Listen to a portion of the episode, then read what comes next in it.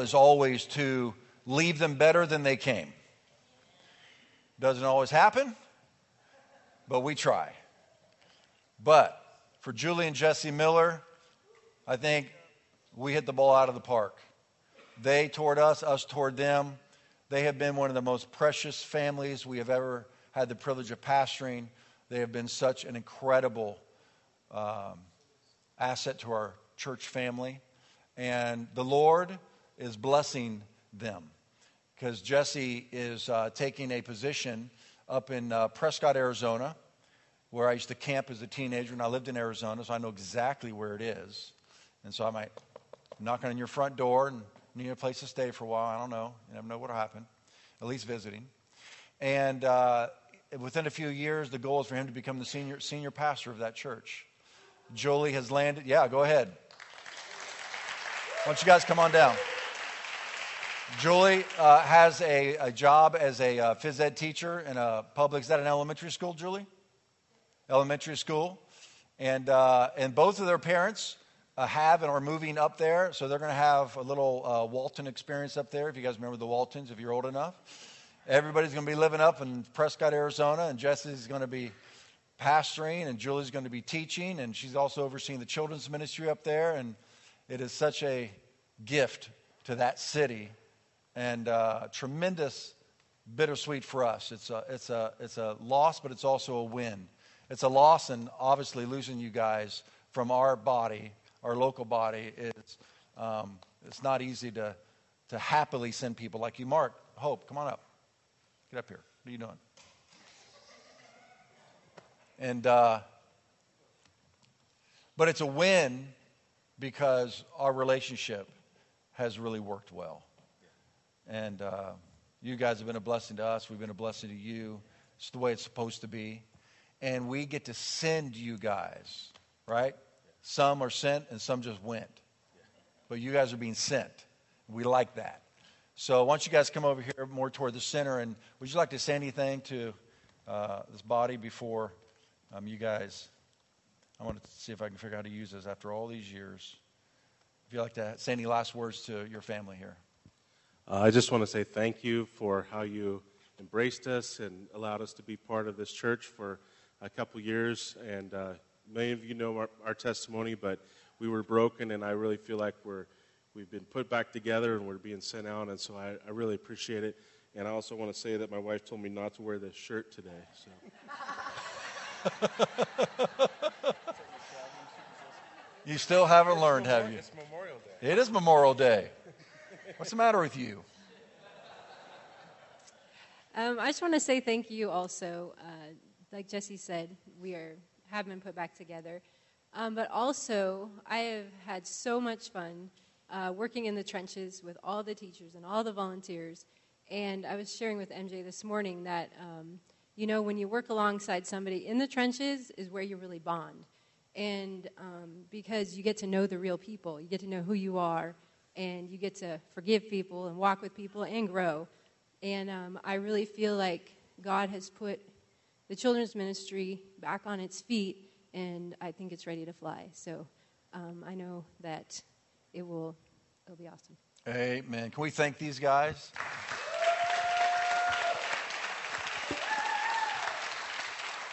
All right, so we're going to lay hands on you and bless you, and we're going to send you guys. So I'm going to give Mark the mic, as Mark operates strongly in the gift of prophecy. And this is being recorded, so if he says anything worthwhile, you guys can get it. Okay, and I don't understand why this is blinking red at us. I hate it. Nor do I. It's usually green. Yeah, it's usually green when it's working. Okay. Yeah, well, we may, here we go, green. Here we go, we got it. Okay. Maybe need a fresh battery, I don't know. Here we go. Yeah, I do have a prophetic word for you. First of all, Julie, it's really sad that you don't like this shirt. Because, and you only want to see it once a year, but in Prescott, they all wear shirts like that to church. So I prophesy a new spirit of open-mindedness upon you. I just have to tell you, you guys have served here with real gentleness and grace and humility, overwhelming humility. And that's going to be the key to your success. change is going to happen slowly, but it's going to happen inevitably. And it will be in large part because of your grace and humility. So you're going to really impact this church. You're a man of influence. And the future is in God's hands. It's not your future, it's his future. So every little bump along the road, it's just part of what he's working out. He wants you to have peace about this and joy and to relax into it. So, Lord, we pray that spirit of peace, yes, that spirit of relaxation, and which comes out of trust, we pray that on both of them, on the whole family, Lord Jesus, that this will be the culmination of dreams and visions that you've always longed for, and it came about in a way you didn't expect, and isn't that just like God? Thank you, Lord. Do you have anything you'd like to pray? Yeah. I just want to say, those of us who know you guys know that you went through a couple of really, really difficult seasons, and you were probably wondering, God, we really felt like we heard you whenever we went to this place or went to that place. And I want to say that you did, because those seasons were integral parts of your spiritual formation that's going to make you the leader you need to be in this next season. That's good. So don't carry any sort of, what was that about? That was all part of making you the Christian and the leader that you need to be, so that you know how to shepherd people with love and with grace. Woo! Amen. So we send you to Prescott. We send you to the next divine assignment that God has for you. So respect you for being spirit-led people, not having your own agenda or your own ambitions, but really keeping your ear to the track. God, what do you want? And then you boldly go and do it. And so with great pride and with joy, we send you in the name of the Father and the Son and the Holy Spirit to Prescott, Arizona, to rock that city with the gospel. And we declare many souls saved, many people radically, supernaturally healed, people encouraged and brought up out of despair and out of the muck and the mire onto solid ground. That is going to be one of the gifts you bring, the most powerful gift. As you have been spiritually healed, you are going to bring an anointing of spiritual healing to those who have been spiritually abused. They're going to wipe the mud out of their eyes, and they're going to see Jesus clearly again, and trust leadership again, and be reconnected to ministry again, and flow in the anointing again, and see God bear much fruit through them, because you two shepherds have come to lift up the wounded and restore and heal them for Jesus' sake. In Jesus' Amen. Sure going to miss you guys. Thank you. Come here, give me a big old hug. Get over here. Amen. Okay, stay up here. Amen. Just young children who are radically praising the Lord with all their heart, mind, soul, and strength. If your children continue to praise the Lord towards disturbing others, we just bought a brand new TV, and it's right in that overflow room. It's an infant care room, so if you go out these doors and to the right, there's a TV, so you can watch and hear the service with your praiser back there behind the curtains. And so we'd appreciate if you would do that as they praise the Lord. Let's get into the Word. Jesus, thank you so much for the power of your presence, the power of your Word. As our culture changes, your Word does not. As our lives change, your Word does not. As our emotions go up and down, your Word does not. You have said that if we build our lives on your Word, we're building it on a rock, that when the storms and the floods come and beat against our lives will stand strong because we have founded them on your Word. Strengthen us today, Father. Let your philosophies change any philosophies we're carrying in our minds that don't line up with your Word. And everybody said amen. Okay, so we're continuing on the love series today. What does love look like?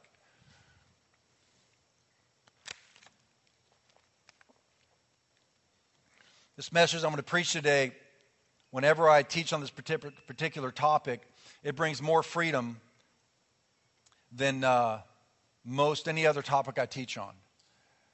And so, let's go. I believe that there is an insidious ploy masterfully crafted that I believe the enemy has crafted this, that is bringing tremendous destruction to our world.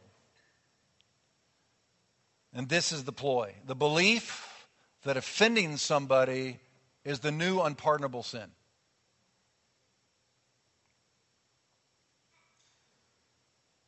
That if what you think or believe or say or do, if it offends me, shame on you, and you should be punished for it. This may not seem like a big deal, but the reality is, this is why I said the enemy's behind it. It is not bringing us together, which it is couched as bringing us closer together in unity because we're being sensitive to one another. Actually, it is ripping our society apart. It's creating broken relationships, the loss of careers, the loss of reputations. People are being fined and even imprisoned in some countries because when somebody shares an opinion or a thought or don't agree with somebody's lifestyle, they're calling it a hate crime in Canada and UK, and people are literally being imprisoned for it. And ultimately, and again, the reason I have no qualms putting the enemy's name on this is because ultimately it will shut down the gospel. Because the gospel is the most offensive thing on earth. That is why God's people, when God's culture would move away from the Ten Commandments, which was God's 10 rules for living, was that as God's people moved away from it, and God would send prophets to speak the truth into the culture, God's own people would kill God's prophets. They didn't want to hear this. Shut their ears. Say, shut up, don't tell us that. Because we love our sin.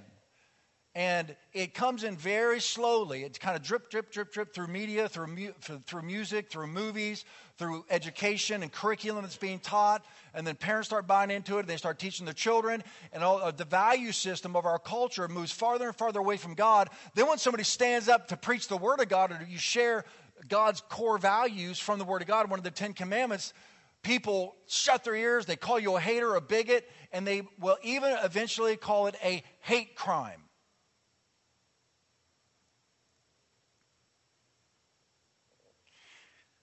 One of my most graphic examples of this most recently was when a team of us went out door to door here in Penasquitas just to share the gospel with people. It's called good news, by the way. Did you know that? That's what the word gospel means, good news. It's not bad news, it's good news. You get to go to heaven for free. That's pretty good news, right? Knock on the door and this guy answers. I said, hi. And I had a mom and her 10-year-old daughter with us. And they were really nervous, right, because they never knocked doors before. And I said, hey, we're here from this church right around the corner, and we just wanted to have a conversation with you about Jesus. Can I ask you some questions? And you know what he said to me? If whatever you ask me is not offensive.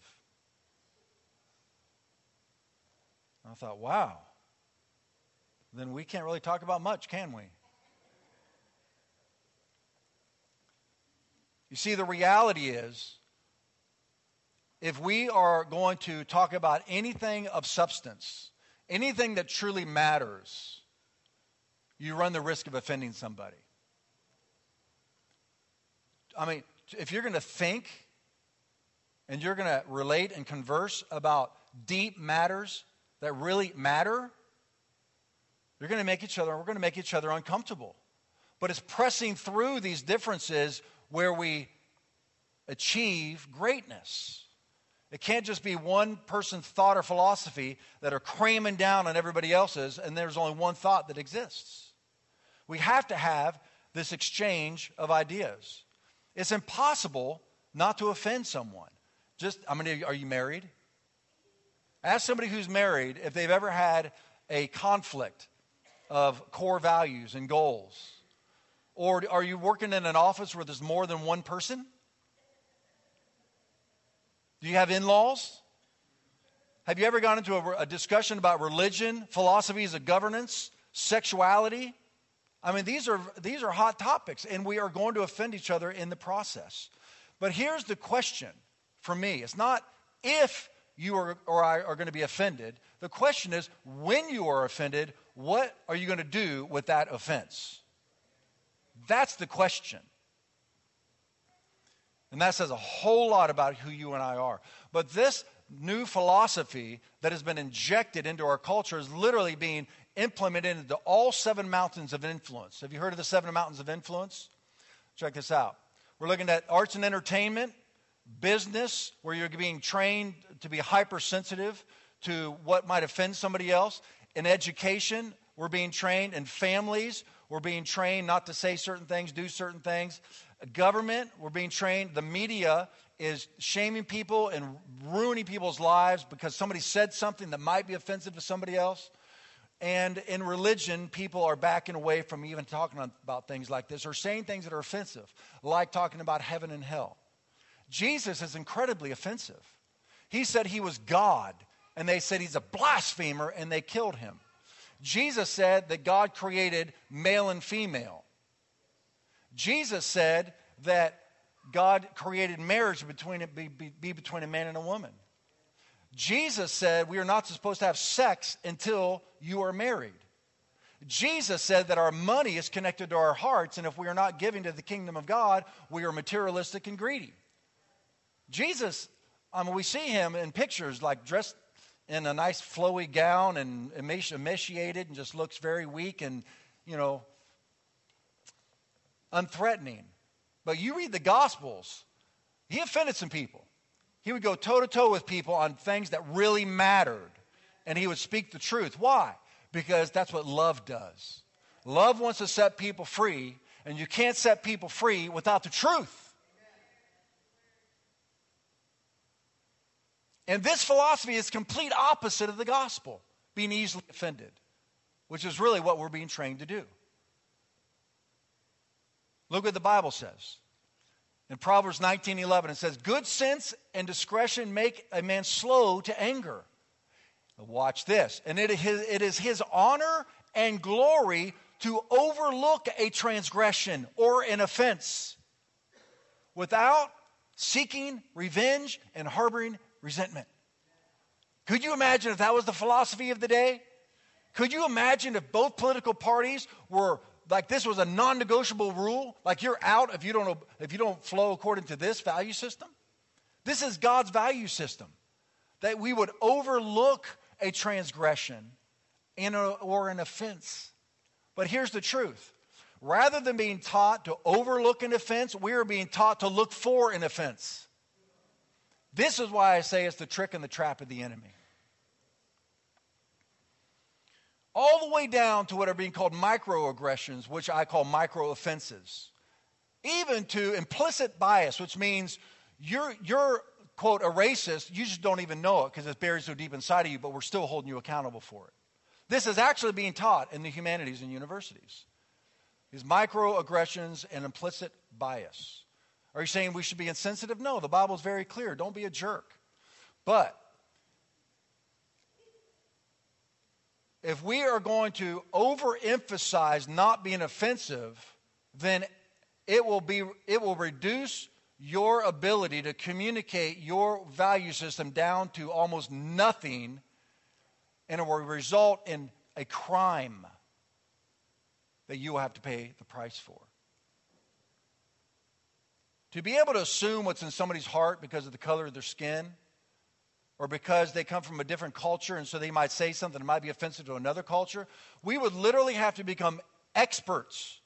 If we were going to follow this philosophy of hyper-offense, we would have to become experts in every culture on the planet, every personality type. We would have to know every person's proclivities. You can't even talk about a particular culture anymore. You have to talk about the specific person within that culture that works with you in the office, and you have to know what would possibly offend them. And it could just be a look. This is problematic. Like one time, this girl that I dated in college, while I was waiting for you to come along, I decided one day, I thought, I'm going to give her the most romantic look I can possibly give her. I did that. So I looked at her and just gazed into her eyes. And you know what she said to me? She kind of shuddered a little bit. She said, don't look at me like that. And I said, well, this is my romantic look. You see, I don't know why God called me to be a pastor, because he didn't give me the baby blues like Josh Hamilton, our worship pastor. You know, you just look at him and you're just like, he's such a nice guy. You know, you just melt in his ocean blue eyes, you know. And God gives me these deep-set eagle eyes, you know, like this one woman at church one time said, I know when you look at me, you're looking right down into my soul. And I thought, first of all, I don't want to look into your soul. Second of all, God, why did you make me look like this and then call me to be a pastor? Jeez, it's not fair. We are grooming speech police. And it's dangerous. When we focus on being offended rather than overcoming offenses, it doesn't cause people to be strong. It causes people to be enormously weak. One time we tried to run a course here at the Gathering Place on honor, and it was a disaster. You know why? Because as we started learning about honor, and the goal was to therefore honor one another, people started becoming overly sensitive to what it means to be dishonored, and everybody was feeling like the other ones were dishonoring them, and it just literally deteriorated down into hypersensitivity to being dishonored, and what we wanted to use to bring unity actually brought more disunity.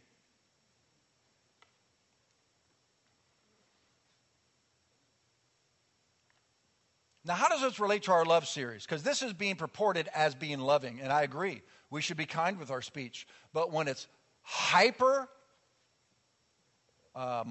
magnified on every word that comes out of your mouth, every look from your eye, every belief you have, it's destructive. What does the Bible say about love? What does love look like? Look at this. Our chief passage, 1 Corinthians 13, 5b says this. Love, everybody say love. This is the biblical definition of love, is not easily irritated or quick to take offense. Look at it in the Amplified. Love is not provoked, nor overly sensitive and easily angered. Love does not take into account a wrong endured. Wow. We are becoming experts on what you said, what you did, what you didn't do that offended me. And then we get people to yell with us, and we become incredibly angry, and we riot. I came up with these nifty charts this week. On the left side, you see offensive words, attitudes, and actions. On the right side is being offended, whether the offense is real or perceived. And this is what's really dangerous, is who is going to be the one that defines hate speech? Who gets to define what words are acceptable and not acceptable? Now, if the speech provokes actions of violence, like calling for actions of violence, that is a crime. But just to have a belief that you speak or something you say about somebody, for that to be reduced to a crime or elevated to a crime is a crime. Because who gets to decide? So what is happening now in our culture is the right side, being offended, whether the offense is real or perceived, is growing bigger and bigger and bigger, and it's literally crushing the other side down, the offensive words, attitudes, and actions, to where it is literally becoming impossible to even have a relationship with somebody. There are relationships in my life I've decided it's better just not to talk to them. I hate that. Because I'm called to build relationships. As a pastor, I'm supposed to teach on relationships. But some people have become so easily offended and believe things about you that aren't true just because of the color of your skin or the party that you're affiliated with or the country you come from or whether you have money, you don't have money. It's class warfare is what it's called. That it's better just not to even relate to them. But even then, you're accused because now you won't even talk to that person. You see what I'm saying? It's a trap.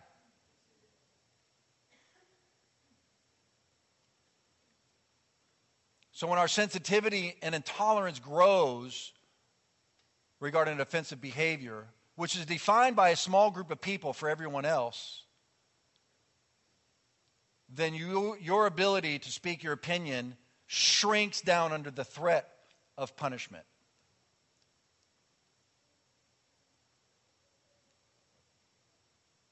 Gary and Kathy and Mancini and myself and my wife were out to dinner. We were having a wonderful dinner. Over there in Carlsbad somewhere, I think it was. It was a sweet dinner. We were talking about Hillary and Trump. And we were throwing them both under the bus. I mean, morally, just, you're not going to hold either one of them up as an icon of morality. But boy, the fact that we threw this favorite person under the bus, it was a mom with a 5-year-old son eating next to us. And she overheard our conversation. We were just talking about the mess of it all. Not favoring anybody. She came up to our table and said, "I am disappointed." And she said, "I need to protect my son from people like you." And I mean, she went on and she threw everything she had at us. And my wife, she was calling us racist. My wife said, "I'm Hispanic." And she said, "That's a racist statement." This is what is being taught. We have to be careful about what's really being taught. Now, this is not what I primarily want to emphasize and focus on. I want to focus on the other side of the coin, because that's where we can actually do something about it, because this train's already left the station. This speech police has already been, it is growing in our culture. It is growing, and you're not going to stop it. So how do we relate to it? How do we respond to it? This is going to be my point. But my wife said, my dad, is from Mexico, but my grandparents, and my heritage is from Spain. I mean, I'm actually Hispanic. And I said, and by the way, I adopted a black kid from Africa and an Asian kid from Vietnam. She said, "Well, that's your white guilt." And I thought, I thought it was because Jesus appeared to my wife in a dream and said, "I want you to adopt these special needs kids for me." I hadn't even thought about the white guilt. But you see, that's implicit. It's so deep inside of me, I'm not even in touch with it. It's really dangerous. It's really dangerous.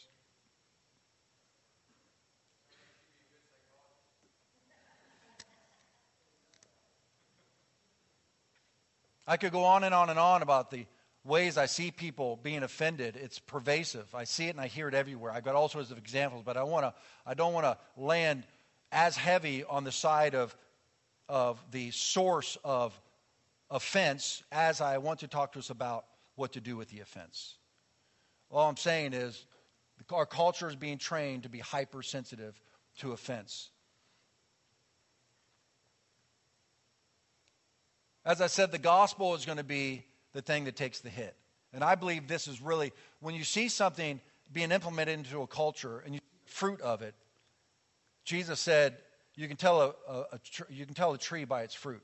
You got to back up and get at a divine viewpoint where you see the earth and humanity and you see truths that are coming into the culture and they're shaping a culture, and is it bearing divine fruit, godly fruit, or ungodly fruit? That's how you know who the source of it is. And when there is something coming on the pike that's going to shut down the gospel, you can be very clear where that's coming from. Look at the Bible says in the book of Acts. This is after Jesus raised from the dead, and Peter preaches a message that is a scathing sermon. And he concludes it with this: "Therefore, let all the house of Israel know assuredly that God has made this Jesus whom you crucified." Now, he didn't say, "You guys didn't really mean to do it, and I know you were upset that day," because Jesus did say some offensive things, so I understand why you hung him on the cross and had him killed and all that. And no, that's not what he said. He just said the truth. "Whom you crucified, both Lord and Christ." He just put it out there. And then it says, now when they heard this, they were cut to the heart. You see, without truth, you can't be cut to the heart. And without being cut to the heart, you can't know the difference between good and evil, right and wrong, what's immoral and moral. The Bible says the priest, the pastor's job is to teach God's people between the clean and the unclean, the holy and the unholy. If we don't do our job, there can be no clear definition between right and wrong. There will be those that throw you into prison and hate you, and you lose relationships, and you're called names just like these apostles were. Eventually they were martyred, but they gave the truth because it's the only hope the world has. These people at this sermon, this day, were cut to the heart and said to Peter and the rest of the apostles, "Men and brethren, then what shall we do?" Then Peter said to them, "Repent. Let every one of you be baptized in the name of Jesus Christ for the remission of sins. You shall receive the gift of the Holy Spirit, for the promises to you, your children, all who are far off, as many as the Lord our God will call." 3,000 got saved that day. Isn't that awesome? God's wisdom says this about truth. As iron sharpens iron, so man sharpens the countenance of his friend. You need people in your lives who will tell you the truth, whether it offends you or not. The Bible says in Proverbs 27:6, faithful are the wounds of a friend, but the kisses of an enemy are deceitful. Those are right out of the book of wisdom. Ephesians says this, instead we will speak the truth in love. Growing, everybody say growing. You can't grow up without the truth. Growing in every way more and more like Christ. So, again, how does this relate to our love series? I want us to go back to that opening scripture. Look what it says about love. Love is not provoked, nor overly sensitive and eagerly angered. It does not take into account a wrong endured. Now, let me ask you this question. Why do you think love is not provoked or overly sensitive and easily angered and does not take into account a wrong? Why do you think that's love's behavior? Like I'm asking you, this isn't a rhetorical question. The opposite of pride. Love covers. Love what? It's what? Loving the person. I'm going to go with that one. It's all true. Look, we're going to back up in this same verse, one phrase. Watch this. Love is not self-seeking. It is not provoked, overly sensitive, eagerly angered, does not take into account a wrong endured. It is not self-seeking. Love is not self-centered. It is others-centered. It's not thinking about itself. You're saying, oh, then should people just be abused? Should we be able to say whatever? No, the Bible says don't be a jerk. In fact, in this exact same verse, let's back up one more phrase, and it says this about love. Love is not rude. The Bible says this in Colossians. Let every word you speak be drenched with grace and tempered with truth and clarity. For then you'll be prepared to give a respectful answer to anyone who asks about your faith. We're to respond to people, but respond respectfully because we are representing Jesus to the world. The only people Jesus was brutal with was religious people. Everyone else, man, he took hit after hit after hit, and he did not retaliate. I'm going to show that in a minute. The Bible says in Ephesians, don't use foul or abusive language. Let everything you say be good and helpful so that your words will be an encouragement to those who hear them. Now, as I said, the main portion of this equation I'm going to focus on is not this reality that we are being trained to be hypersensitive to somebody else's potential offense by what you say or what you believe. That train's already left the station. It's going to keep growing. So what do we do about it? We've got to focus on the other side of the equation. And I want you to see this next amazing graph that I created. As offensive words, yeah, thank you. As offensive words and attitudes and actions toward you increase, what does Jesus want for you and I? He wants us to grow by decreasing being offended. Why? Because offense is a trap. In fact, do you know the word offense is the Greek word scandalon, where we get the word scandalous from? And it literally means a trap. That's why Jesus said in the daily prayer, his disciples says, Jesus, teach you to pray the way that you pray, because the way you pray is effective. The way we pray obviously is not. And in Jesus' daily prayer, he said, Father, forgive us our offenses as we forgive those who offend us. You got to catch what's going on here. You really got to take a hold of this. Remember, it's not if you're offended, but when you are offended, what are you going to do with that offense? Because if you don't forgive and let it go and not seek revenge, you are going to be the victim. Because the offended person is the victim. You're victimized and angry. And you got to get back and revenge. Get people on your side. And it rips our society apart. Do you know how they catch monkeys? Watch this. The baboons always have a secret supply of water. and they're not going to tell anybody where it is. And when a Makalahari ventures into the deep Kalahari on a hunting trip, he has to find water, because unlike the bushman, he doesn't know how to make liquid from a root. But he has his own way of finding out where the water is. First, he laboriously drills a hole in a giant antheap when he is sure a baboon is watching him, because he knows baboons are incurably inquisitive. Next, he puts some wild melon seeds into the hole and works them in so that they drop into a hollow. Then he saunters off, knowing the baboon is burning with curiosity. The baboon doesn't trust that human being at all, so he plays it cool. But he's dying to know what gives in that confounded hole. Finally, Mr. Inquisitive can't take it any longer. He's got to know what's in there. He reaches in, grabs a fistful, and now his hand's too big to come out. If he had the sense to drop the seed, he could free his hand.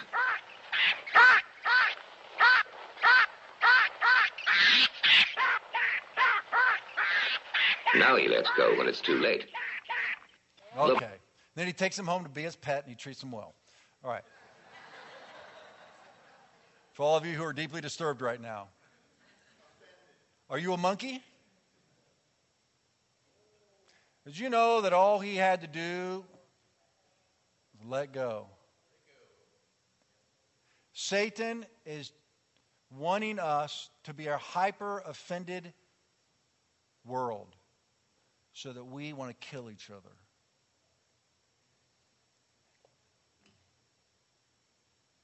And the answer Jesus has already given to us is to not be offended.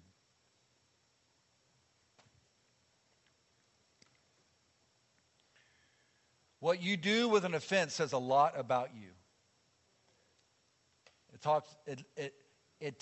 It tells about your strength of character, your personal security in your identity, your integrity by not making more out of something than it is for personal gain or pity, your trust in God to defend you, and your Christ-likeness. Look at the Bible says about Jesus. You find God's favor by deciding to please God even when you endure hardships because of unjust suffering.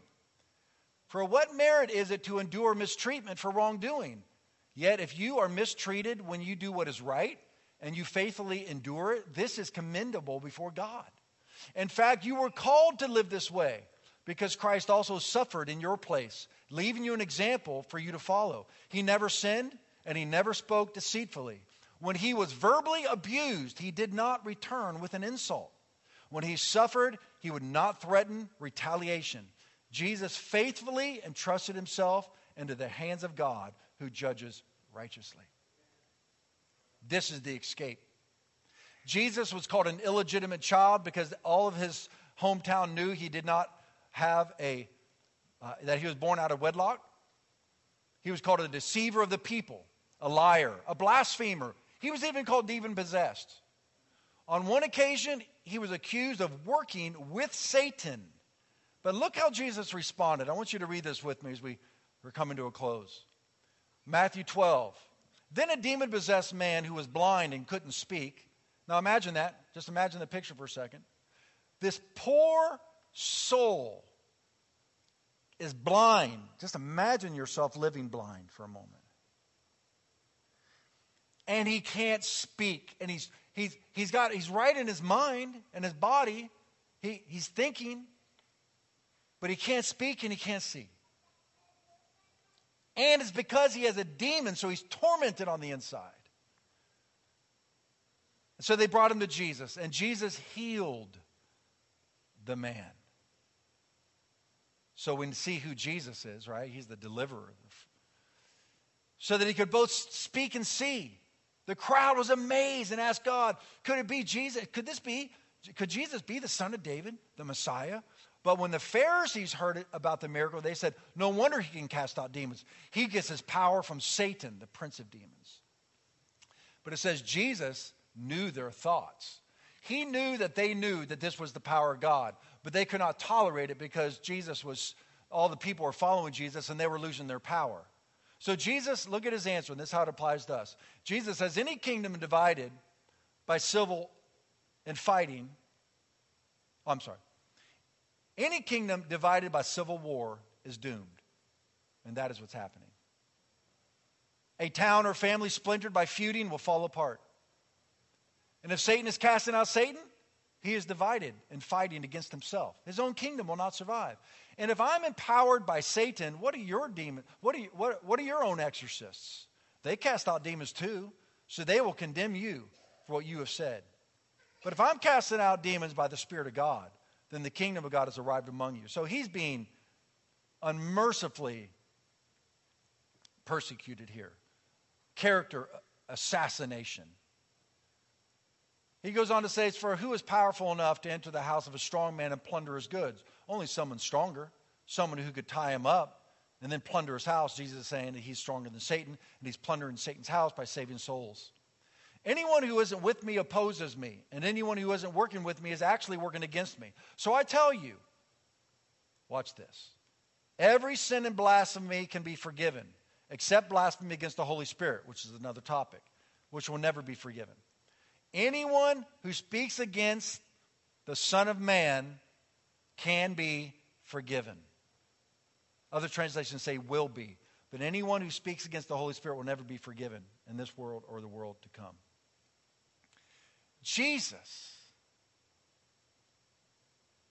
who we call our Savior, our Master, our Lord, our God, our Captain, was unmercifully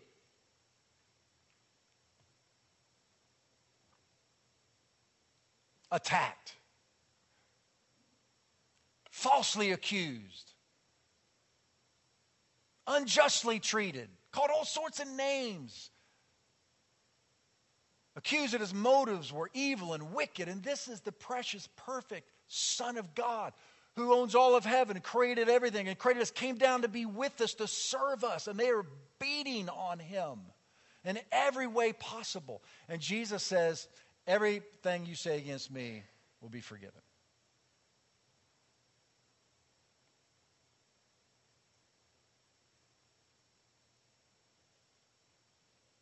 Because Jesus wasn't self-centered. He was other-centered. He came to serve and to save, not to defend himself. I was driving down the road yesterday thinking about this, and my wife was in the car, and I was thinking to myself, when my wife and I first met, she said to me, "You're the hardest to offend person I've ever met." And I was driving down the road yesterday, I thought, I don't think that's true anymore. Something happened to me. And I asked her. I shouldn't have. I said courageously, "Honey, you said that I used to be the hardest to offend person you know. Is that true anymore?" She said, "No."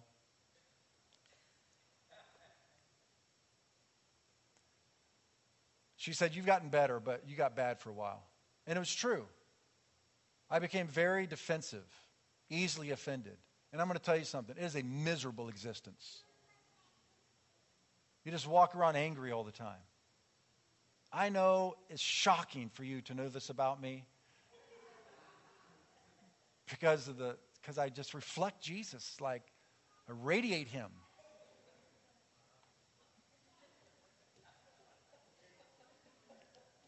And I'm not going to tell you how I got there. We all have our own stories. But I started becoming a monkey, holding on to offenses. And it was ruining my relationships. It was quenching the spirit within me. You can't operate in the wisdom of God and be angry at the same time. So how did Jesus do it? One, Jesus was not self-focused. Two, Jesus entrusted himself to his Father, who always judges righteously.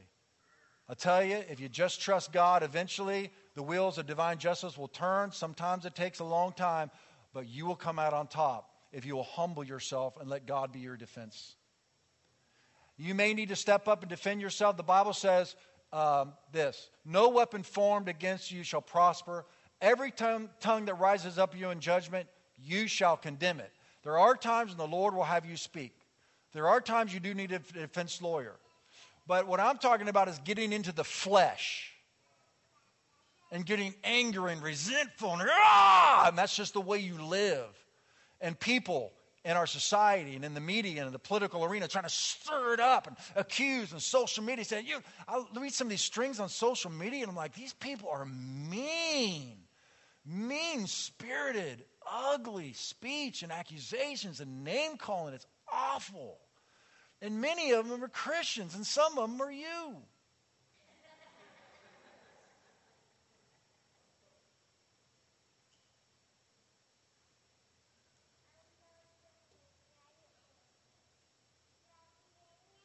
And here's the last reason I think Jesus was so able to walk through life unoffended. First, he knew it was a trap. But secondly, Jesus was on mission. He did not have time to be distracted with personal insults, and neither do you.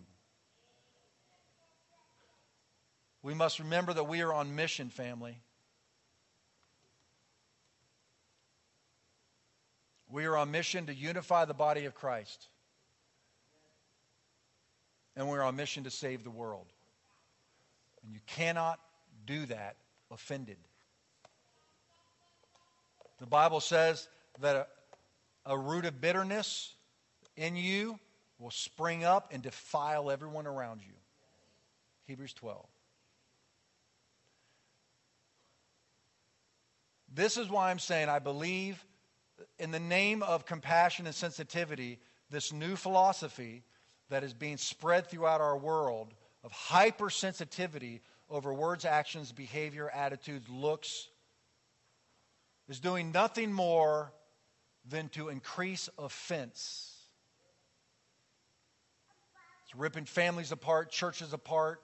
It's ripping our government apart, ripping marriages apart. Best friends being ripped apart. Paul says, why don't you just go ahead and be wronged? 1 Corinthians, he says that. Why don't you just go ahead and be wronged? Just let him have it. And humble yourself. Trust God. What offense are you holding on to this morning?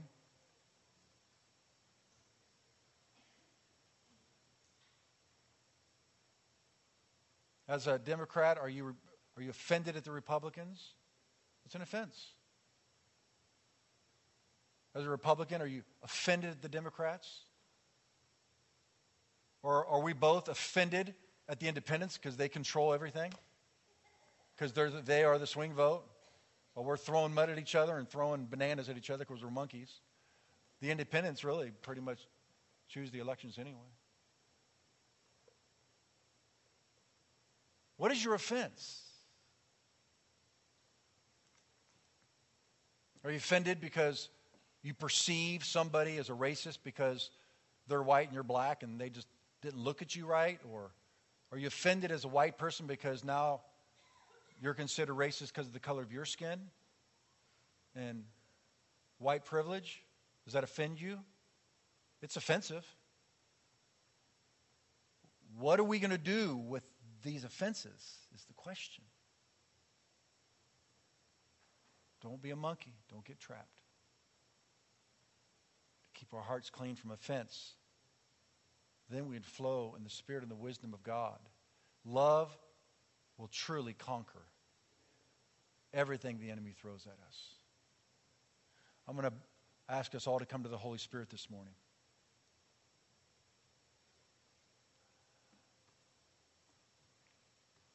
Okay, this just came up. Keep your eyes closed and just stay with the Holy Spirit here for a moment because he's going to clean out some arteries today. Some of you, you're the arteries of your spiritual heart are clogged like a carburetor. It's all gunked up. You can't even get started right in the morning. You're waking up just angry. And you're that monkey and you're going to let go of that offense right now. And you're going to say, well, how will I be able to control the situation? You're not controlling it anyway. It's controlling you.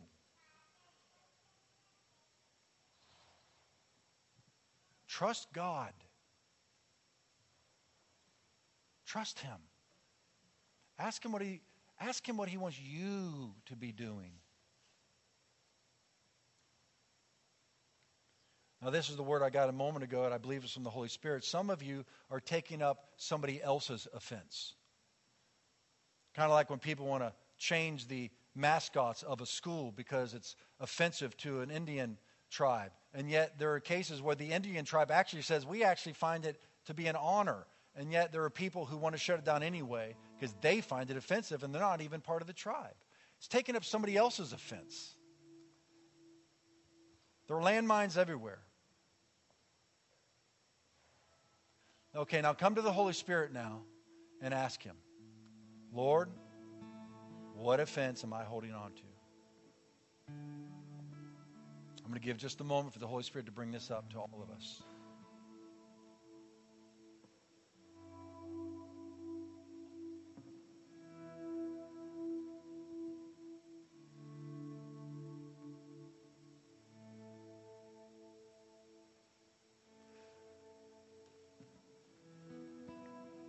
Okay, now, as a show of hands, how many of you would say that something, an offense that's in you, just came up in your heart? Raise your hand. There's two honest people in the church. Oh, there's three. There's 4, 5, 6, 8, 9, 10, 11, 12, 13. Anybody else? Offended. You're offended. Another hand. Offended. What are you going to do with that offense?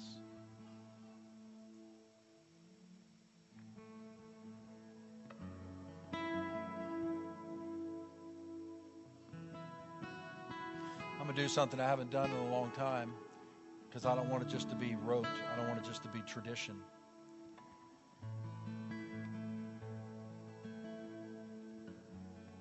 If you have offense in your heart, want to let it go and trust God.